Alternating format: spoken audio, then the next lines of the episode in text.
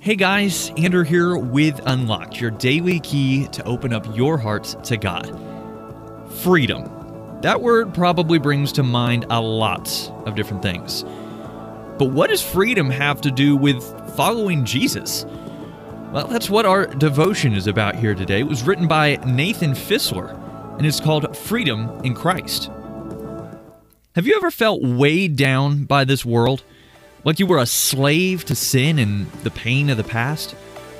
I've been down that road too, and all it led to was anxiety and exhaustion. The exact opposite of how God wants me to live as His child through Christ. Every day I'd wake up fearful, feeling as if I hadn't been cleansed from some sin in my life, dragging the past into the future. There was no rest or peace in me, just a vicious cycle of pain and mental torment. Satan had been feeding me the lie that I was a slave to my thoughts and sin. And as a result, I was helpless to live the life God desired for me. Through God's Word and insight from godly Christians, it became easier for me to stop feeling condemned by the past. In Christ, I am no longer condemned. I'm no longer a slave to sin. We read that in Romans chapter 6 verse 6. Because of what Christ did on the cross and when he rose from the grave, the chains of sin and death that were once holding me have now been released. I am forgiven in Christ through faith in what he did. So, each day, the Holy Spirit is working in my life through the process of sanctification, helping me live the life Christ has for me because I know God's promises in Jesus. I've learned that a life lived in light of the forgiveness and promises of Jesus results in true peace. I may not always understand God's forgiveness and love, but I'm thankful for His constant, never failing guidance that ultimately leads to an abundant, joyful life. When we're forgiven in Christ, God doesn't want us to be worried about our past sins. In fact, God doesn't want us to worry about anything.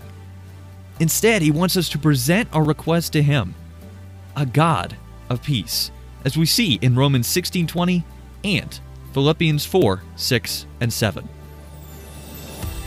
So let's talk about this. Have you ever been in a constant state of misery? If so, who did you turn to? As Christians, why is it so easy to worry about the past, even though Jesus has forgiven us? What are some verses you can use to battle against the devil's lies? Who are some Christians in your life that you can talk to when you're struggling with worry? As we read in John chapter 10 verse 10, a thief comes only to steal and kill and destroy. I, Jesus, have come so that they may have life and may have it in abundance. Now, I'd encourage you to read Matthew 11 28, Romans 8 1 through 2, and Galatians 5 verse 1 to help keep God's Word alive in your life. Unlocked is a service of Keys for Kids Ministries.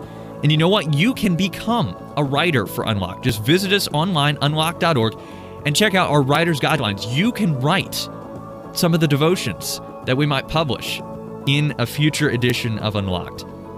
Until next time, I'm Andrew, encouraging you to live life unlocked, opening the door to God in your life.